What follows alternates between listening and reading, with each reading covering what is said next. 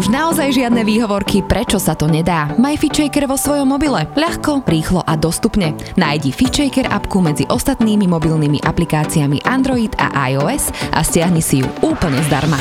Zdravo a fit s FitShaker podcastom. Tento podcast ti prináša virtuálne fitko FitShaker.sk, kde nájdeš stovky videí s profesionálnymi lektormi a fit inšpiráciu v podobe množstva skvelých receptov, článkov a kníh. Ahojte, pozdravujem vás. Dnes je tu so mnou Tina Penksová, odborníčka na zdravé dýchanie. Už sme sa spolu rozprávali. Vítaj. Ahoj. Takže vy, ktorí ste počúvali podcast, tak už asi viete, že o koho ide. No a okrem toho je tu aj doktorka Inga Rehorovská. Je to zubárka a špecializuje sa na pedostomatológiu, teda na malé detičky pesničky, ale o tom nám asi povieš trošku ty viac. Vítaj. Ahoj, ahoj, ďakujem veľmi pekne.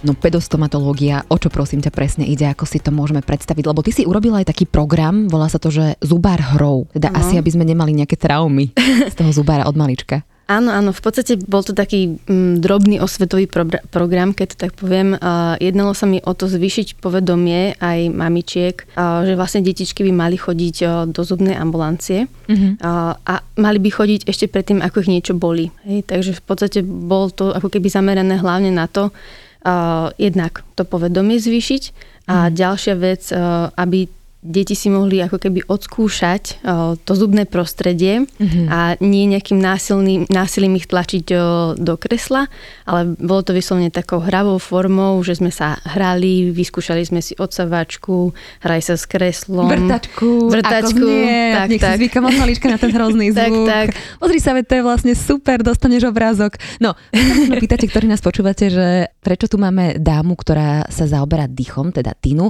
a prečo tu máme uh, Ingu, ktorá teda rieši zuby. No, e, dnešná téma bude taká zovšeobecná, že zdravé dýchanie u detí, ale predstavte si, že dých a to, akým spôsobom dýchame, má obrovský vplyv na celé naše telo, či už fyziológiu alebo na našu psychiku, ale tiež aj na zuby. A teda pozrieme sa tomu na zubok. Áno, jednoznačne. Spolu sa pozrieme na to. Ak nás náhodou niekto e, nepočúval ten minulý podcast, keď sme e, sa v podstate rozprávali tak veľmi zoširoka o dýchu, tak samozrejme vypočujte si, lebo bol skvelý, inak veľmi dobré ohlasy som teda na ňo ja mala, že e, ľudia ho považovali za veľmi dôležitý a že im pomohol aj v ich živote, takže naozaj vypočujte si. Sa ale, veľmi teším. Ale poďme si uh, možno povedať aspoň teraz na úvod, uh, keď niekto počúva prvýkrát o dýchu, že čo si môžeme predstaviť pod pojmom zdravé dýchanie? Pod pojmom zdravé dýchanie si môžeme predstaviť napríklad to, že bráňcové dýchanie, to je taký ten absolútny základ, o ktorom sa veľmi často hovorí, ale hlavne aj dýchanie nosom a zároveň dýchanie, ktoré je ľahké, voľné, čisté. Mm-hmm. sme to mali veľmi zjednodušene povedať. Mm-hmm. Teda máme dýchať nosom. Je to taký veľký rozdiel, či dýcham nosom alebo ústami? Je to obrovský rozdiel mm-hmm. a veľmi,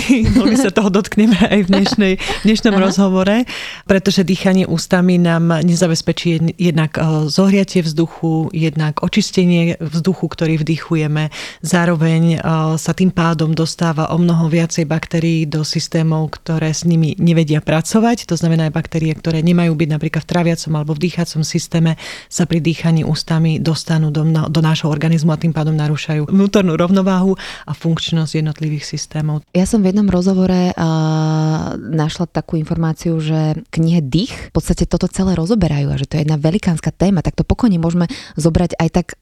z, z, ako keby zo širšia, mm-hmm.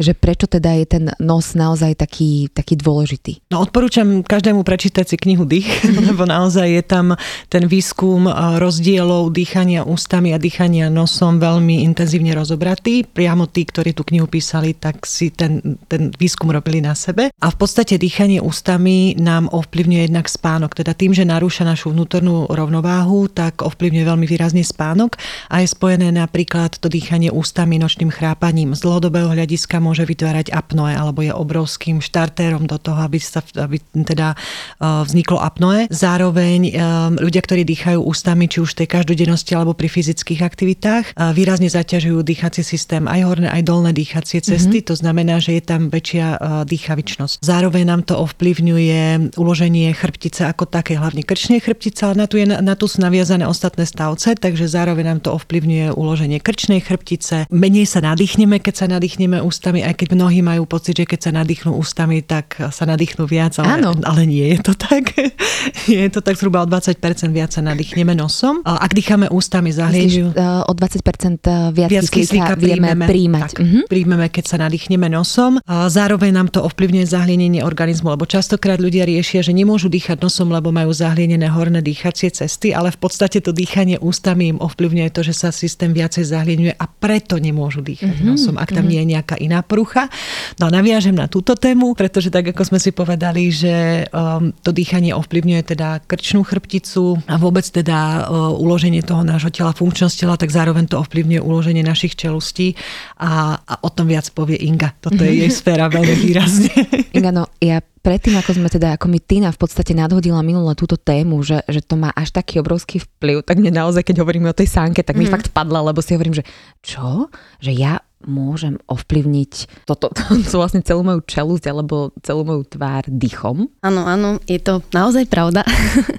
V podstate, eh, keď dýchame ústami, eh, tak ako keby nerozvíjame práve tie dýchacie cesty. A keď si zoberieme, že, že spodná časť ako keby dýchacích ciest teda tvorí naše podnebie a keď vlastne dýchame ústami, nedýchame nosom, tak eh, tá čelust sa ako keby nevyvíja správne. Mm-hmm. Hej.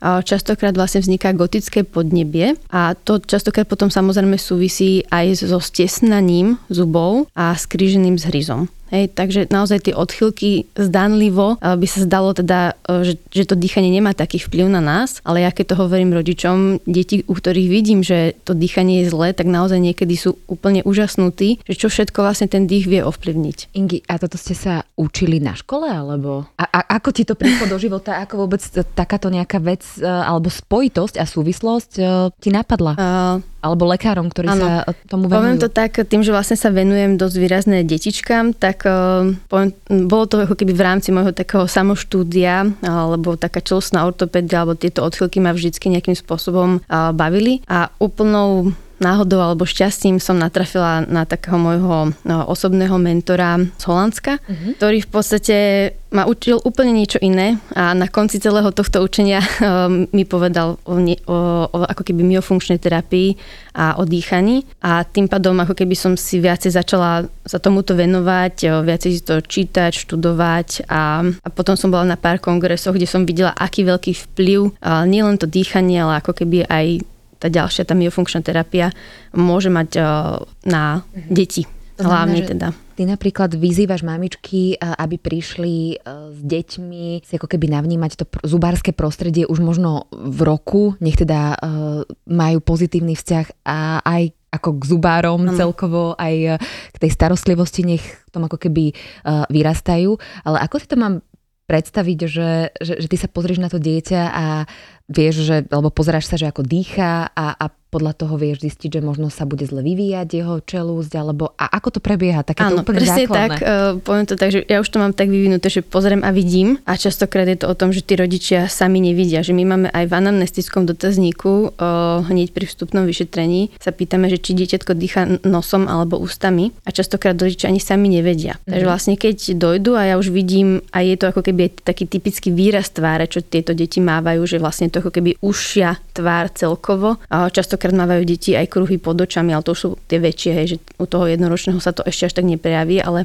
typické je vlastne taká vyvalené, vyvalené ústa, také otvorené ústa. Jazyk častokrát býva ako keby za dolnými zúbkami, aj, ale- alebo vlastne ho aj trošku vyplazujú. Takže toto sú všetko ako keby taká kombinácia vecí, že ja už keď sa pozriem na to dieťatko, tak to vidím. A aj keď teda sa rozprávam s tými rodičmi a mi povedia, ale ja si myslím, že on dýcha nosom, ale ja to tam vidím, že pravdepodobne nie, tak vlastne sa dohodneme, že si ho budú teraz viacej všímať. Do akého veku ja to viem ako keby ovplyvniť u toho dieťaťa, aby teda nemal tú vybalenú čelúsť, eh, ten jazyk, alebo potom v tom neskoršom veku je to už asi náročnejšie nejak upraviť. Tam v podstate si musíme ako keby predstaviť, že takisto ako sa aj to dieťa vyvíja, že tiež má nejaké rastové šprúty, keď to tak povieme. Hej, a taký ten ako kvázi pos- najposlednejší je teda v tej puberte, taký najväčší. A ide o to, že nám aj ten podnebný šev, e, keď je ešte dieťatko malé, tak je ako keby taký jednoduchý. Hej, mm-hmm. To mhm. znamená, že o to rýchlejšie sa vie aj tá čelusť upraviť alebo ro- rozvinúť, keď to poviem ako keby takýmto spôsobom. Takže v podstate čím skorej, tým lepšie.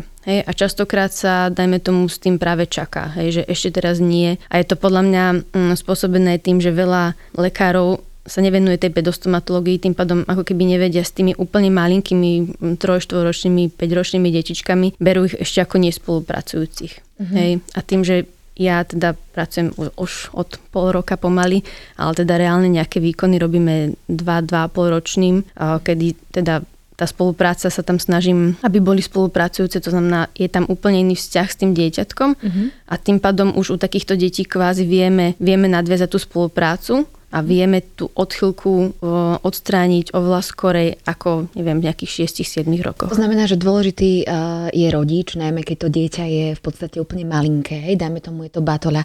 A veľa sa hovorí o tom, Tini, že v podstate my dospelí by sme sa mali učiť dýchať ako deti. Mm-hmm. Áno, že by tam malo byť to uh, bránicové dýchanie, keď to úplne tak v úvodzovkách poviem veľmi laicky, tak teda dýchanie do brucha, aj keď to nie je úplne dýchanie do brucha, ako ty hovoríš.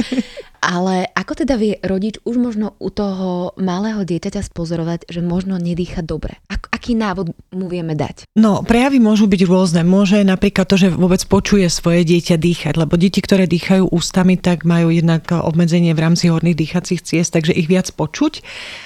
Zároveň všímať si to, ako sa dieťa správa napríklad, keď sa hrá, alebo teda ako dýcha, keď sa hrá, lebo práve vtedy, keď sú deti v tej takej svojej vášni, tak to dýchanie im skôr ujde do toho, do toho nesprávneho, takže skôr práve do toho, že si tú pusu otvoria a že dýchajú potom mm-hmm. ústami. A tak ako Inguš spomínala, tak aj vlastne počas spánku sa dá odsledovať, ako dieťatko dýcha v tých jednotlivých fázach. A pri športových aktivitách, ak sú to už treba aj tie staršie deti a, a zvedomiť im to, nech si to aj oni pozorujú, lebo aj ja v mojej praxi pracujem s tými deťmi tak, aby tie deti boli spolupracujúce. Tu nie, ani to nefunguje potom tá práca, keď e, ja by som rodičom vysvetlila, ako má to dieťa cvičiť a rodič bude to dieťa nutiť do každého mhm. jedného mm-hmm. cvičenia, to proste nefunguje. Deti vytvárajú odpor vtedy, ale keď tie deti sa, keď sa spriatelíme, keď sa dostaneme na jednu vlnovú dĺžku a nájdeme spoločne aktivity, ktoré tomu dieťatku vyhovujú, nasmerujeme teda kedy, kde, ako ich budú robiť,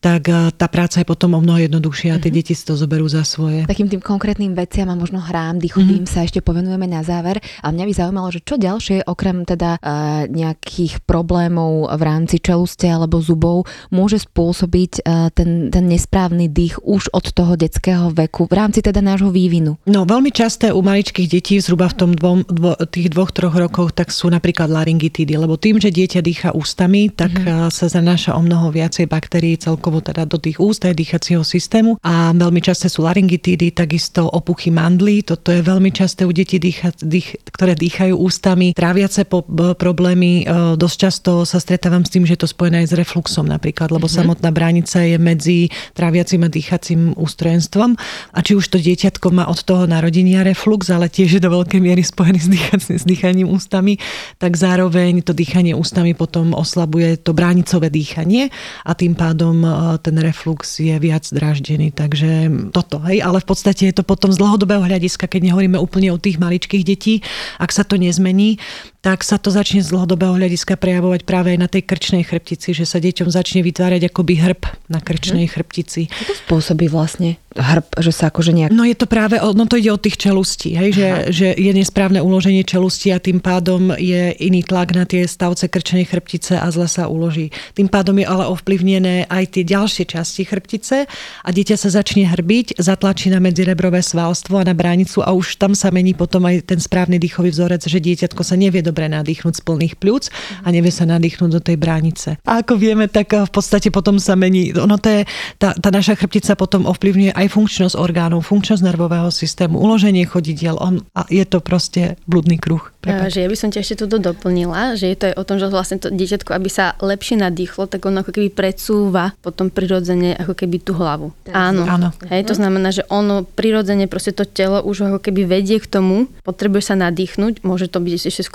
kombinácii samozrejme aj so zväčšenými uh, mandlami. Hej, a je to vlastne taký ten prirodzený pohyb, je to kompenzácia vlastne toho tela na to, ako to dieťa dýcha prečo v podstate to dieťa začne dýchať zle? Čo je ten spúšťač? Z mojich pozorovaní v rámci praxe um, ne, ne, nedá sa to povedať, že by to bolo jedna konkrétna vec, ale napríklad sledujem v rámci praxe, keď sa pýtam, ako dieťa povedzme bolo narodené, hej, že veľmi často je to spojené napríklad uh, s, uh, s neprirodzeným pôvodom, teda cisárským rezom, pretože ten nádych je tam oslabený, ten prvotný nádych a zároveň to môže byť spojené aj s tým, keď je dieťatko, keď je náročný pôrod, keď dieťa prežije väčšiu traumu traumu počas pôrodu. Mm-hmm. Hej, že to, to, toto sú také dve najväčšie. A potom, čo sa ešte stretávam, tak je to zároveň, keď sa nadmerne odsáva. Hej, že keď sú maličké detičky a majú proste zahlienený systém a veľmi často mamičky odsávajú a drasticky, lebo teraz sú tie odsávačky zapojené na vysavač a nevieme tam odstrehnúť, od, od nejak akoby odkontrolovať to o,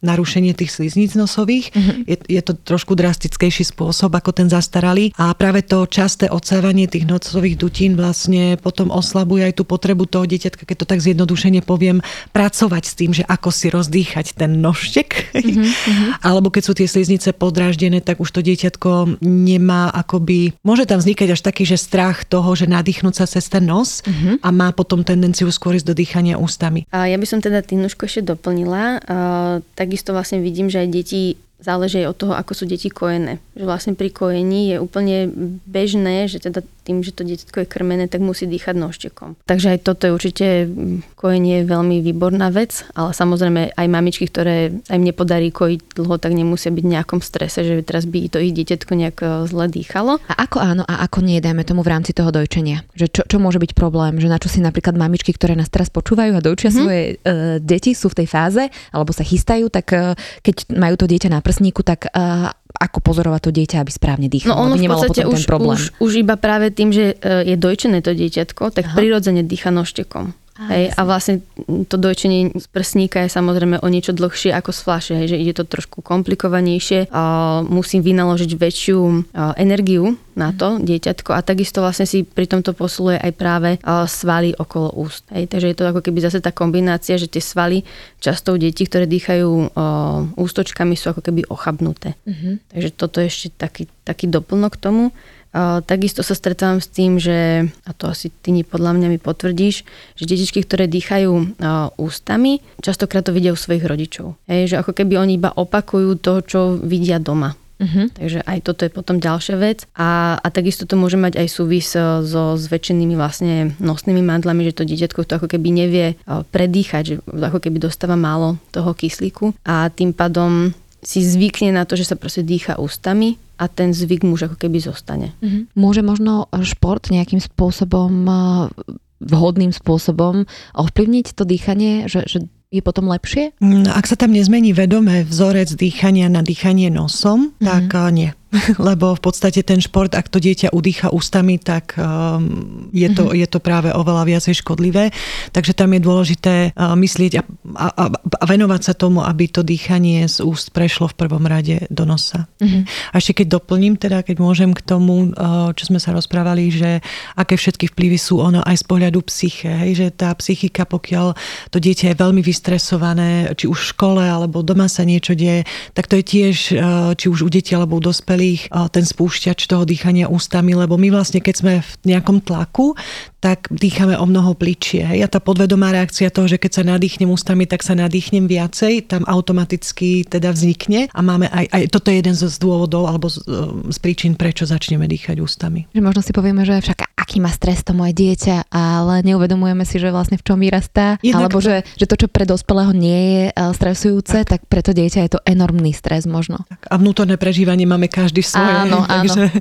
takže toto môže byť tiež veľkým vplyvom. No dobre, keď takéto niečo uh, zistíte, dajme tomu u malého bábetka, že to zistíš ty u ročného dieťaťa, tak aký je potom ten uh, postup? Tak jednak samozrejme sa dohodneme teda s rodičmi, že ho budú sledovať. A tam je práve dôležité aj to sledovanie pri tom spánku, Mm-hmm. Takže ja vlastne vyzvem rodičov, aby to dieťatko vlastne odkontrolovali. Jednak sa, sa ich pýtam, že či nechrápe to dieťatko, častokrát môžu škripať aj zúbkami. Mm-hmm. A, ale teda vlastne uh, sa dohodneme, že pôjdu to dieťatko skontrolovať, ako dýcha, uh, keď ho uložia, teda keď pri zaspávaní ako keby. Potom v polovici noci hej, teda keď je ako keby v hlbokom spánku a tesne vlastne pred tým, ako sa zobudza. S tým, že teda keď zistíme alebo sa potvrdí to, čo, to, čo reálne vidíme, a, tak samozrejme a, sa snažíme zistiť, kde je tá príčina. Takže dobre je to vlastne skombinovať aj s návštevou u ORL, mm-hmm. aby sme vlastne vedeli, či tam reálne nie je nejaká ako fyzická prekážka, že to dieťa nevie alebo nemôže reálne dýchať tým nožtekom. A ak teda vlastne ORL potvrdí, že, že dajme tomu tie mandle môžu byť trošku zväčšené, ale stále ešte nie je to na výber, ja som teda zastanca toho, že pokiaľ netreba, tak, tak si ich nechať, lebo oni tam majú nejakú svoju funkciu. Tak jednak e, potom prechádzame na tie dýchové cvičenia. To znamená, že vlastne tu ja už potom spolupracujem práve s Tinko, ktorá chodí vlastne chvála Bohu k nám mm-hmm. a našich pacientov, e, či u malých alebo veľkých, práve učiť toto dýchanie a vlastne ho, rozprávame sa o tom viacej. Hej, lebo naozaj práve si myslím, že to, to také malinké dieťatko uh, nemôžeme prinútiť, aby teraz robilo nejaké cvičenia. Hej, je to vyslovene takoutou hrou, formou hry, aby vlastne malo z toho zábavu a vlastne postupne sa práve ten dýchací vzorec zmenil. Ako to prebieha, Tini? Keď máš, ja neviem, trojročné dieťa pred sebou a e, si to neviem úplne predstaviť, vieš, že, že poď sem a dobre dýchaj.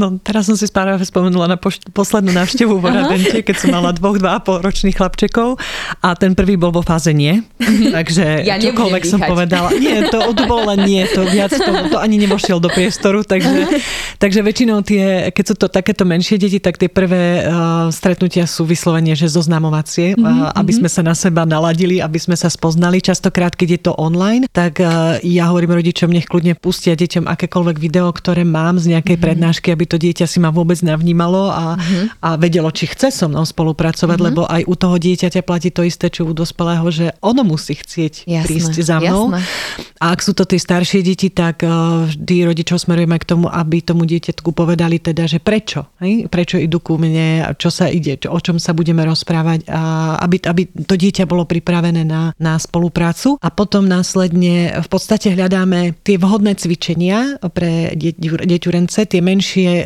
je to napríklad, že e, voniame či už e, esenciálne oleje alebo čokoľvek iné, mm-hmm. aby vlastne sme cez, cez to vnímanie vôni podporili to, že sa nadýchujem nožtekom, lebo keď sú nám vône príjemné, tak v podstate nemá problém dieťa sa na to hneď napojiť. A, alebo napríklad môžeme využiť to, že keď mamka doma varí, tak potraviny, každá jedna potravina inak vonia, takže mm-hmm. môžeme voniať vlastne všetky možné potraviny doma a tým vlastne evokovať dieťatku ten nádych nosom, hej, učiť ho. Zároveň je fajn im to vysvetliť. Hej, mm-hmm. aj, aj malé dieťa, keď sa mu to dobre vysvetlí, tak vie pochopiť to, že, uh, že proste tým, tým pusou by nemalo dýchať, mm-hmm. hej, lebo tam budú červíky, ako oni to krásne zubári popisujú detsky v zúbkoch. Čože? Aha, červíky v zuboch. No, to my nehovoríme, my hovoríme to je zubožrúti. Zubožrúti, ja si to stále Áno, áno, to je vlastne ďalšia vec, ktorú sme ešte teda nespomínali, že práve detičky, ktoré dýchajú ústami, tak majú zubožrútov? Tak majú zvýšenú kazivosť, mm-hmm. lebo v podstate prirodzene ako keby majú vysúšenú vysušené aj sliznice, aj tie zubky nie sú obmývané slinou, mm-hmm. ktoré v podstate ako keby majú takú tú pufrovaciu schopnosť, schopnosť ako keby vrácať pH do tej o, prirodzenej hodnoty. Takže potom práve aj u týchto detí, alebo taká môj bod na motiváciu tých rodičov, že viete, ono je to aj dôležité z toho hľadiska, že keď nechcete, aby to dieťatko malo kazy, alebo zvýšenú kazivosť, mm-hmm. lebo samozrejme nedá sa to takto povedať, ale zvýšenú kazivosť, tak aj z tohoto hľadiska je dôležité upraviť aj to dýchanie. A keď už napríklad sú také detičky, ktoré neviem, také dvoj, trojročné, ktoré už o, sa s nimi vieme normálne do, dorozumieť a doroz, o, porozprávať, a tak sa im snažím vysvetliť, že takisto vlastne ako, ako si nedávajú jedlo do nožteka, mm-hmm. hej, a, tak no, vlastne... Akože ja keď, som bol, ja keď som bola malá a bola sezóna hrášku, ano. tak som mala iné hry. Áno. Dúfam, že nie som sama. Ale vydychovala som ten hrášok. A? To je dobré, že si ho Tak si si vlastne cvičenie, dýchové cvičenie s hráškom. Ale neodporúčame. Ne, ne. Len na vlastnú zodpovednosť. Takže, takže v podstate takisto ako vzduch patrí do nožteka a jedlo do pusinky, tak eh, by to vlastne nemalo byť opačne. Takže tak ako si nedávajú teda eh, potravu do nožteka, tak, eh, tak by teda mali pekne dýchať nožtekom a papať ústočkami. Mm-hmm. Takže... Toto ako keby im vysvetlíš, mm-hmm. ale dávaš im možno aj nejaké také cvičenia na čelusť, ako si, ako si dajme tomu zasunúť, keď už vieš, tam prichádza to, že uh, je tá čelosť akoby ochabnutá, že ide uh, vopred, že už to naozaj vidíš na tých detičkoch, či aj na toto sú nejaké cvičenia, že či tam uh, medzi vami dvomi mm-hmm. prebieha nejaká spolupráca, že pol hodinka dajme tomu uh, Tinka a potom pol hodinku aj ty niečo riešiš a tu sa vlastne pýtam, že ak, tak čo? Ja to potom ako keby kombinujem s tou myofunkčnou terapiou, ktorá... Je čo, presne? Je to ako keby terapia, ktorá rieši svaly, ktoré sa nachádzajú okolo zubov, keď to tak poviem. Uh-huh. Hej, to znamená, jednak sú to o, svaly okolo úst, líca a takisto vlastne jazyk. Hej, a je to presne taká tá kombinácia, že keď toto všetko máme v poriadku, tak aj to dýchanie je viacej v poriadku. To znamená, ja sa potom s tými deťmi a sa ich zase snažím učiť práve tieto cvičenia, ktoré napomáhajú aj tomu, aby jazyk napríklad držali hore. Mali zatvorenú pusinku, hej. A, takže toto sú všetko keby veci, ktoré jedno ruka v ruke aj s tým správnym dýchaním prispievajú k tomu, aby, aby práve aj tie zubky boli v správnom postavení, ale aby sa vlastne aj tá čelu sánka vyvíjali správne a aby to dýchanie bolo prirodzené a také, aké má byť. Zároveň v rámci tých dýchových cvičení, keď robíme, tak my sa nevenujeme len tomu nádychu, lebo to je jedna vec, že aby to dieťa ten zlozvyk prepísalo na dobrozvyk, ako ja tomu hovorím. To znamená to dýchanie, nádych ústami zmeniť na e, nádych nosom, ale zároveň aj v rámci toho výdychu pracujeme, aby sa ten výdych uvoľnil. To znamená, že v rámci výdychu zase využívame napríklad výdych cez zošpulené pery a jednak sa posilňujú svaly v okolí úst a jednak si dieťatko sa učí, alebo teda učí svoje telo predlžovať ten výdych, lebo práve tým, že predlžíme výdych, uvoľní veľké množstvo množstvo napätia, o mnoho ľahšie sa potom vracia do toho, aby nemalo potrebu sa nadýchnuť ústami, mm-hmm. aby mhm. dýchalo iba nosom. Hej? Takže to sú rôzne cvičenia, či už nádych alebo výdych a práve potom Inguš ešte to dolaďuje v rámci mhm. čelusti. A tam častokrát vlastne býva aj ako keby fetálny typ prehltania, hej, že vlastne to dieťatko, to položenie jazyka nemá správne, hej, mm-hmm. takže toto častokrát ešte zase potom sa to kombinuje aj s logopédiou. Mm-hmm. Takže, takže vlastne aj to je dôležité.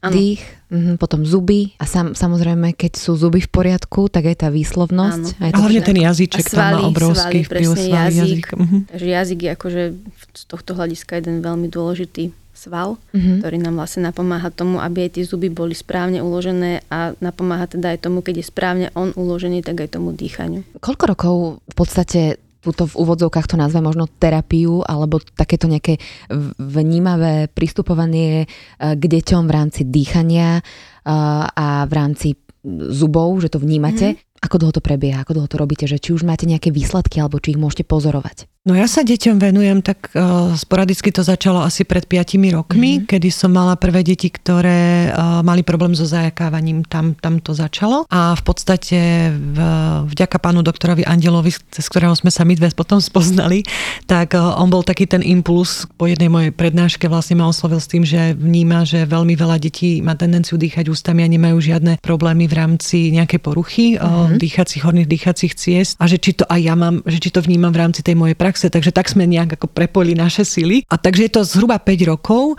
a áno, aj vlastne v rámci, u nás to ešte, my sme kratšie v spolupráci s Ingou, Dva roky, ale je to tak prerušovanie týmto uh-huh. úžasným obdobím, ano. ktoré máme za sebou. Uh-huh. A trošku dlhšie e, práve z Angel Dental Clinic v Lohovci. A tam už aj máme výsledky, že ak sa s tými detičkami naozaj zodpovedne pracuje, respektíve ak sa to dobre nastaví, aby tie deti v tom, v tom dýchaní si našli tú záľubu a dýchajú samé, tak e, reálne ten skús sa mení u tých menších detí. Takže už to môžete normálne vidieť. Tak, uh-huh, tak to musí byť krásne, nie? keď vidíš, že, že to má naozaj uh, veľký vplyv potom. Áno, ja akože m, v rámci teda toho, keď detičky idú ko mne na kontrolu, tak ja si vlastne vždy fotím pred a po, mm-hmm. alebo teda pred, počas hej, tej terapie a, a presne tam úplne, ja som nadšená niekedy, mm-hmm. keď vidím, že dajme tomu, začali sme v dvoch rokoch a to dieťatko zrazu úplne z takého toho, aj ten výzor, aký má, taký až častokrát poviem nezdravý, hej, také šťastné dieťa, keď Nie, to tak nežiari to dieťa. Áno, pre, áno, tak, áno, to je, to, je, to je mhm. lepšie povedané určite. A potom dojde a presne sa, sme sa s mamičkou sa bavíme, čo všetko uh, vlastne už robia a tak a úplne ja som taká nadšená z toho, keď tam reálne tie výsledky sú a, a presne si poviem, je to iba o tom, že ten rodič chce, to dieťa chce samozrejme, ale častokrát to musí vychádzať od toho rodiča. Hej, lebo keď ten rodič nie je dostatočne motivovaný, my sa môžeme aj na hlavu postaviť a budeme seba proste pozerať na to, ako sa vyvíja nesprávne. Hej, ale keď tí rodičia sú naozaj motivovaní a, a majú záujem proste pre to dieťa urobiť to maximálne maximum, aj keď samozrejme chápem, že veľa rodičov proste okrem zubov rieši milión ďalších vecí, takže niekedy aj oni sami sú unavení a ďalšia kvázi takáto staroch pre nich už neprichádza do úvahy.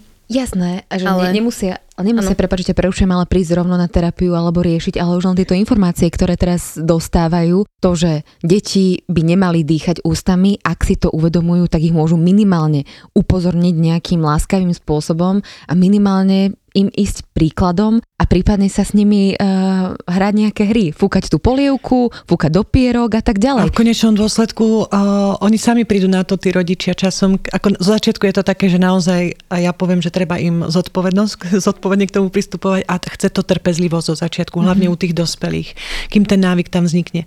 Ale častokrát tí rodičia prídu sami a končí to o tom, že my máme jednu hodinu s dieťaťom a potom pokračujeme v práci s rodičom. Áno, lebo si uvedomí, že vlastne keď s tým dieťaťom cvičil, tak mu bolo lepšie. Mm-hmm. Lebo tak, ako to pomôže dieťaťu, sme všetci jedno. Každý sme mm, ako v podstate to isté. Tak ako dieťa si tým pomáha uvoľňovať alebo meniť ten dýchový vzorec alebo uvoľňovať to napätie, to isté sa deje u toho dospelého, u rodiča.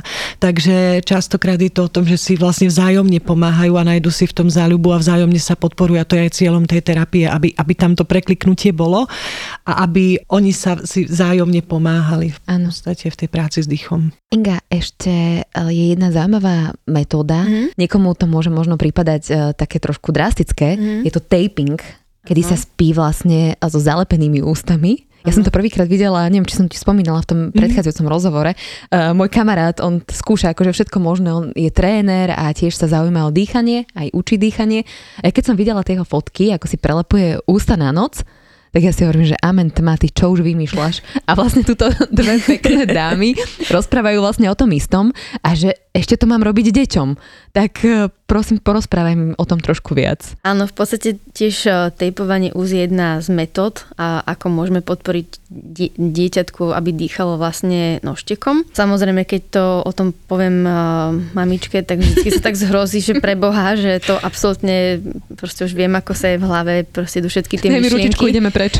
Áno, tak asi. Takže e, potom v podstate e, hovorím to aj tak, že treba to najprv vyskúšať na plišákovi, hej, aby vlastne to dieťatko to došlo úplne normálne, že tak zalepíme najprv ústa plišákovi. Takisto no, veľa rodičov si to tejpovanie predstavuje ako keby e, takto e, vodorovne, cez vlastne cez celé ústa. Mhm. Hej, ale tejpovať sa vlastne dá aj ako keby vertikálne, to znamená, že vlastne to dieťatko tými kútikmi vie ako keby mať potvorené ústa. Takže toto je možno také, že pre, keď už toto poviem, tak už tí rodičia sú takí, že no to už by sa aj dalo. Dáme tam macikový Áno, dáme macikový. farebný, dobre. Potom, a, a takisto e, tiež odporúčam v podstate, aby sa to začalo cez deň. Hej, to znamená, že to dieťatko, keď si zvykne na to cez deň a ten rodič napríklad pri sledovaní televízie alebo nejakej hry alebo keď sa deti učia, hej, je to v podstate cez deň to dieťatko si vedome vie pásku odlepiť hej, a ten rodič vie sa samozrejme odsledovať, že to dieťatko existuje, funguje a teda, že e, sa mu darí dýchať tým nožtekom. A je to práve o tom, že Darí sa ti ešte dýchať. ešte si tu. No, takže e, je to presne o tom, že čím viac to dieťatko, keby má tú pusinku zavretú a, cez deň, tak tým prirodzenejšie je to pre ňoho cez noc. Takže aj to tejpovanie cez deň nám pomáha tomu, aby to dieťatko v noci už potom dýchalo správne, aby tam presne neboli napríklad tie apnoe a, dýchové. Vy ste skúšali na sebe to tejpovanie? Ja si tejpujem ústa, lebo mm-hmm. ja v podstate ako dieťa astmatik, alergik, tak ja som dýchala ústami a tie zmeny svojho dýchového vzorca v rámci dýchania nosom a ústami som začala praktizovať až možno po nejakej 25-ke, keď tá informácia ku mne došla. Takže um, začalo to teda trošku neskôr. Tá zmena nastala. Ja dýcham bežne nosom, dýcham aj uh, viac menej počas spánku nosom, ale keď som extrémne unavená, vyčerpaná, či už po fyzickej alebo psychickej stránke, tak mám počas ten- tendenciu zbiehať do dýchania ústami, do toho môjho pôvodného zlozvyku.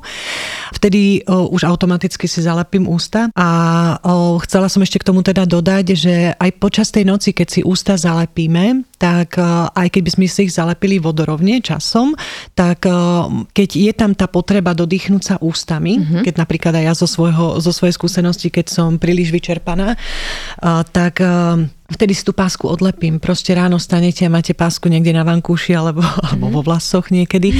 Ale tá páska proste, tu, tu si strhneme, je to úplne prírodzená reakcia, takže tam sa vôbec netreba báť. A ešte, ešte častokrát mnoho dospelých má o mnoho väčšie strachy alebo z toho tejpovania a prichádzajú do väčších nejakých úzkostných stavov v súvislosti s tým, ako tie deti, že deti sa oveľa skôr prispôsobia. Samozrejme, treba tam zase podotknúť to, že v prvom rade je potrebné orlo vyšetrenie, aby sme teda netlačili dieťatko ako do dýchania nosom, pokiaľ je tam nejaká porucha. Kedy uh, Ingi zvykneme, alebo zvyknú možno detičky, keď hovoríme, že už sa vrátia, alebo nadobudnú ten dobrozvyk a uh, zvyknú ako keby zbiehať uh, späť tým zlozvykom, teda k tomu dýchaniu ústami, že v akých situáciách sa to väčšinou deje? Osobne si myslím, že keď sú, dajme tomu, napäté situácie, alebo mm-hmm. sú vyčerpané tie deti, hej, tak uh, skôr si myslím, že v takýchto nejakých momentoch to zase môžeme ako keby vydávať tam, ale možno Tinka ešte má nejaké ďalšie. Vyvarovať? Uh, je to určite v rámci toho vypetia, či už fyzického alebo emočného. To, mm-hmm. uh, takže aj keď sa ten vzorec nastaví, tak keď prídeme do stresu, či už uh, niečo sa udeje v škole, hej, tak dieťa môže zbehnúť do dýchania ústami. Oni deti, keď sa im to zvedomí, to je úžasné, že deti vám vedia presne pomenovať, kedy dýchajú ústami ako náhle to majú zvedomené, že to majú pozorovať, oni si vedia úžasne vychytať mm-hmm. a, tie situácie a potom je krásne, potom je veľmi jednoduchá práca v tom aj za, zacieliť tam tú správnu techniku a vysvetliť dieťatku, prečo má e, práve v tom čase s tým pracovať. Takže najviac to fyzické alebo psychické vypetie. A čo sa týka tepovania, e, od akého veku môže, môžeme túto terapiu ako keby robiť? Ja to štandardne odporúčam až od 5 rokov. Mm-hmm. Ako u tých menších detí možno niekde vo veku 3 až 5 počas toho dňa, ale na spánok až od tých 5 rokov. Mm-hmm. Ingi, stalo sa ti niekedy, že možno dieťa potrebovalo e, strojček, ale keď ste akoby zmenili tie dýchové vzorce, tak to nebolo potrebné? Alebo uh, dokáže, dokážeme áno, áno. ovplyvniť? Práve ako keby vďaka tomu dýchu a v kombinácii aj s tou myofunkčnou terapiou, to znamená správnym uložením aj toho jazyka a ostatných svalov, že trénovania aj, aj tejto časti, podstate vytvárame to, že to dieťa správne sa vyvíja. Hej? A vlastne keď sa správne vyvíja, znamená, že vlastne potom to stesnanie napríklad zubov alebo to gotické podnebie, skrížený zhryz, že vlastne sa ani nevyvinie. To znamená častokrát veľa tých odchyliek, ktoré v podstate riešia čelostní ortopédovia, sa dá ako keby upraviť e, práve v tom úplne počiatočnom veku. Mm-hmm. Hej? A to práve tým, že nasmerujeme to dieťa na správny rast. A v podstate asi sa môže stať aj to, že e, si dá ten strojček a stále nesprávne dýcha dýcha, ako keby ide proti sebe a tam sa dejú nejaké protichodné procesy vlastne áno, v tých áno, ústach. Presne tak, ako hovoríš, to znamená častokrát e, sa, a to veľa teda podľa mňa aj poslucháči poznajú, že upravia sa zuby, hej, ale, ale ako keby sa nenapra- nenapravia správne, ako keby tie čeluste, lebo dajme tomu sa to už rieši e, v tom neskoršom veku a tá recidíva ako keby sa zase vlastne potom to vráti. Hej, takže nemôžeme sa potom čudovať, keď dajme tomu to dieťatko tým jazykom vytláča tie zuby, že všetko sa teda upraví, ale ten jazyk najmä tomu stále nesprávne funguje a k tomu ešte teda dýcha ústami, je to zase prirodzený kompenzačný mechanizmus aj tých zubov, aj tých čelustí a tým pádom to dieťa aj teda zle rastie, ale aj to, čo sa už upravilo, sa zase ako keby vracia do toho pôvodného stavu práve kvôli tomu, že tie ďalšie veci okolo sa neupravili. Mm. Predpokladám, že všetky tieto veci sa ešte učíš od eh, toho lekára lekára Holandiana. A čo ťa možno v rámci jeho praxe alebo skúsenosti alebo toho, čo ti, eh, čo ti dáva, ponúka, tak možno najviac prekvapuje ešte stále? No v podstate už to ako keby kombinujem, že nie to je teda iba od toho môjho mm-hmm. mentora, alebo ako tam povedať, ale on mi ako keby otvoril cestu eh, ďalším možnostiam. A teda bola som na jednom sympóziu v Londýne, kde teda ako pre mňa to bolo oči otvárajúce, mm-hmm. až mm-hmm. tak to poviem, lebo naozaj sa tam stretli ľudia, ktorí k tomu pristupujú úplne inak. Takže asi takto, že čerpám ako keby tie informácie z rôznych e, zdrojov a vlastne práve aj to stretnutie s Tinkou, zase tam sa mi doplnilo o ďalšie informácie ohľadom toho dýchu, takže je to taká kombinácia, by som povedala, že treba, keď človek hľada tie informácie, rozmýšľať takým tým sedliackým rozumom, mm-hmm. tak, e, tak sa to dá. Takže už veľmi veľa lekárov v podstate rieši túto problematiku, že je toho stále viac a viac? Vo svete áno. Áno. Mm, na Slovensku m, mm, zatiaľ až tak veľa nie. Mm-hmm. Hej? Ale ako vidím, že už aj pár kolegov, ktorými teda komunikujeme, tak, e, tak áno, už to povedomie sa zvyšuje, čo sa veľmi tomu teším, ale je to aj naozaj o tom, že uh, nie veľa aj pedostomatologov celkovo je veľmi málo. Mm. Hej, že iba vlastne čo sa venujú detičkám a častokrát na to nie je ani čas. Hej, že nie je to ako keby v našej profesii, proste my sme ako keby zameraní na tie zuby je to ako keby taká nadstavba, že keď tí lekári proste vidia, že OK, ale tuto niečo nie je v poriadku, alebo minimálne sa k, tým tá, k ním tá informácia dostane, tak si to o to viacej začnú všímať a vedia potom toho rodiča aj usmerniť. Hej, že mhm. nemusia sa možno tomu venovať, lebo z rôznych dôvodov nemajú čas, energiu a ďalšie veci, ale už keď túto informáciu vedia a vedia, že niečo také existuje, tak vedia to, dajme tomu, potom presmerovať mm, niekam, ďalej, napríklad mm-hmm. k týnke, alebo práve na tú myofunkčnú terapiu a takto pomôcť tomu dieťatku. Mm-hmm. Dých samozrejme vplýva úplne na celé naše telo a ja by som sa ešte pozastavila predsa len pri tej psychike, lebo to mi príde ako veľmi dôležité. Poďme si možno teda povedať, že akým spôsobom dokáže dých ovplyvniť pozornosť, koncentráciu u detí, prípadne možno nejaké mentálne poruchy a tak mhm. ďalej. Či už zase sa vrátim u detí alebo u dospelých, Aha. vedomá práca s dýchom alebo akékoľvek dýchové cvičenia nám pomáhajú upokojiť náš nervový systém. Vlastne aktivujeme tým parasympatikum, čím aktivujeme v podstate aj vnútornú rovnováhu, teda homeostázu, náš metabolizmus a nastavujeme pokoj. Keď pracujeme s dýchom, keď dokážeme dýchovými cvičeniami, technikami alebo za pomoci správneho dýchového vzorca, lebo to je ten cieľ, uvoľniť napätie z tela, tak dokážeme sa upokojiť, dokážeme sa lepšie koncentrovať, e, pokojnejšie rozprávať, lepšie sa sústrediť, mm-hmm. rozmýšľať lepšie, dokážeme byť kreatívnejší a preto v podstate to dokáže veľmi pomôcť aj napríklad u detí, ktoré majú aj úzkostné stavy. Za tie posledné dva roky je množstvo detí, ktoré majú úzkostné stavy alebo spomínané ADHD alebo iné poruchy. Možno aj Inga k tomu viac povie. Mm-hmm. Áno, v podstate častokrát aj sa teda hovorí, že ADHD, ktoré diagnostikované, nemusí byť z toho primárneho dôvodu, ale keď sa ako keby upraví to dýchanie, tak deti ako keby tú koncentráciu a pozornosť sa im zlepšuje. Mm-hmm. Hej, to znamená, aj si myslím, že práve tým, že ten mozočok v noci nie je tak dobre okysličovaný, a tak to dieťatko úplne prirodzené proste nemá tú schopnosť sa mm-hmm. tak mhm. sústrediť, ako by sme možno chceli, mm-hmm. alebo ako ono by sa chcelo. Takže určite aj to dýchanie potom vplýva aj na, na túto stratu pozornosti mm-hmm. a mhm. tie detičky sú proste také rozvlá, rozvláčené, nevedia sa sústrediť, takže je to tiež ďalšia vec, ktorá vplýva ono v podstate veľa stresu v našej každodennosti, a či už zase dospelý alebo dieťa, je v princípe dýchania sa to odráža ako veľmi plitké dýchanie, nedostatočné pre náš organizmus, vtedy máme o mnoho väčšiu tendenciu zbehnúť do dýchania ústami. Zároveň, tak ako sme počas tohto rozhovoru už párkrát spomenuli, nám to denné dýchanie veľmi výrazne ovplyvní nočné dýchanie mm. a to, že telo nie je schopné zregenerovať sa, pretože má nedostatok e, energie, nie je dostatočne uvoľnené, aj počas noci sme tým pádom vo mnoho väčšom napätí. A zase sa vraciame do dňa, keď telo nie je dostatočne zregenerované, zdetoxikované, tak potom zase je ovplyvnený ten následujúci deň. A je to taký neuzavretý kruh. To znamená, že je veľmi dôležité si uvedomiť, že ak ja niekde niečo zmením, či už to zmením počas noci, eh, tejpovaním, alebo to zmením počas dňa tým, že budem vedome pracovať, cvičiť s dieťatkom alebo ja sám s dýchom, tak vlastne si tým ovplyvňujem ten celkový život. Mm-hmm. Mm, všetko má vlastne súvis. Tak ako sme sa bavili aj minule, že treba to telo jednoducho vnímať úplne ako jeden velikánsky múdry celok a podľa toho k tomu a k nemu pristupovať.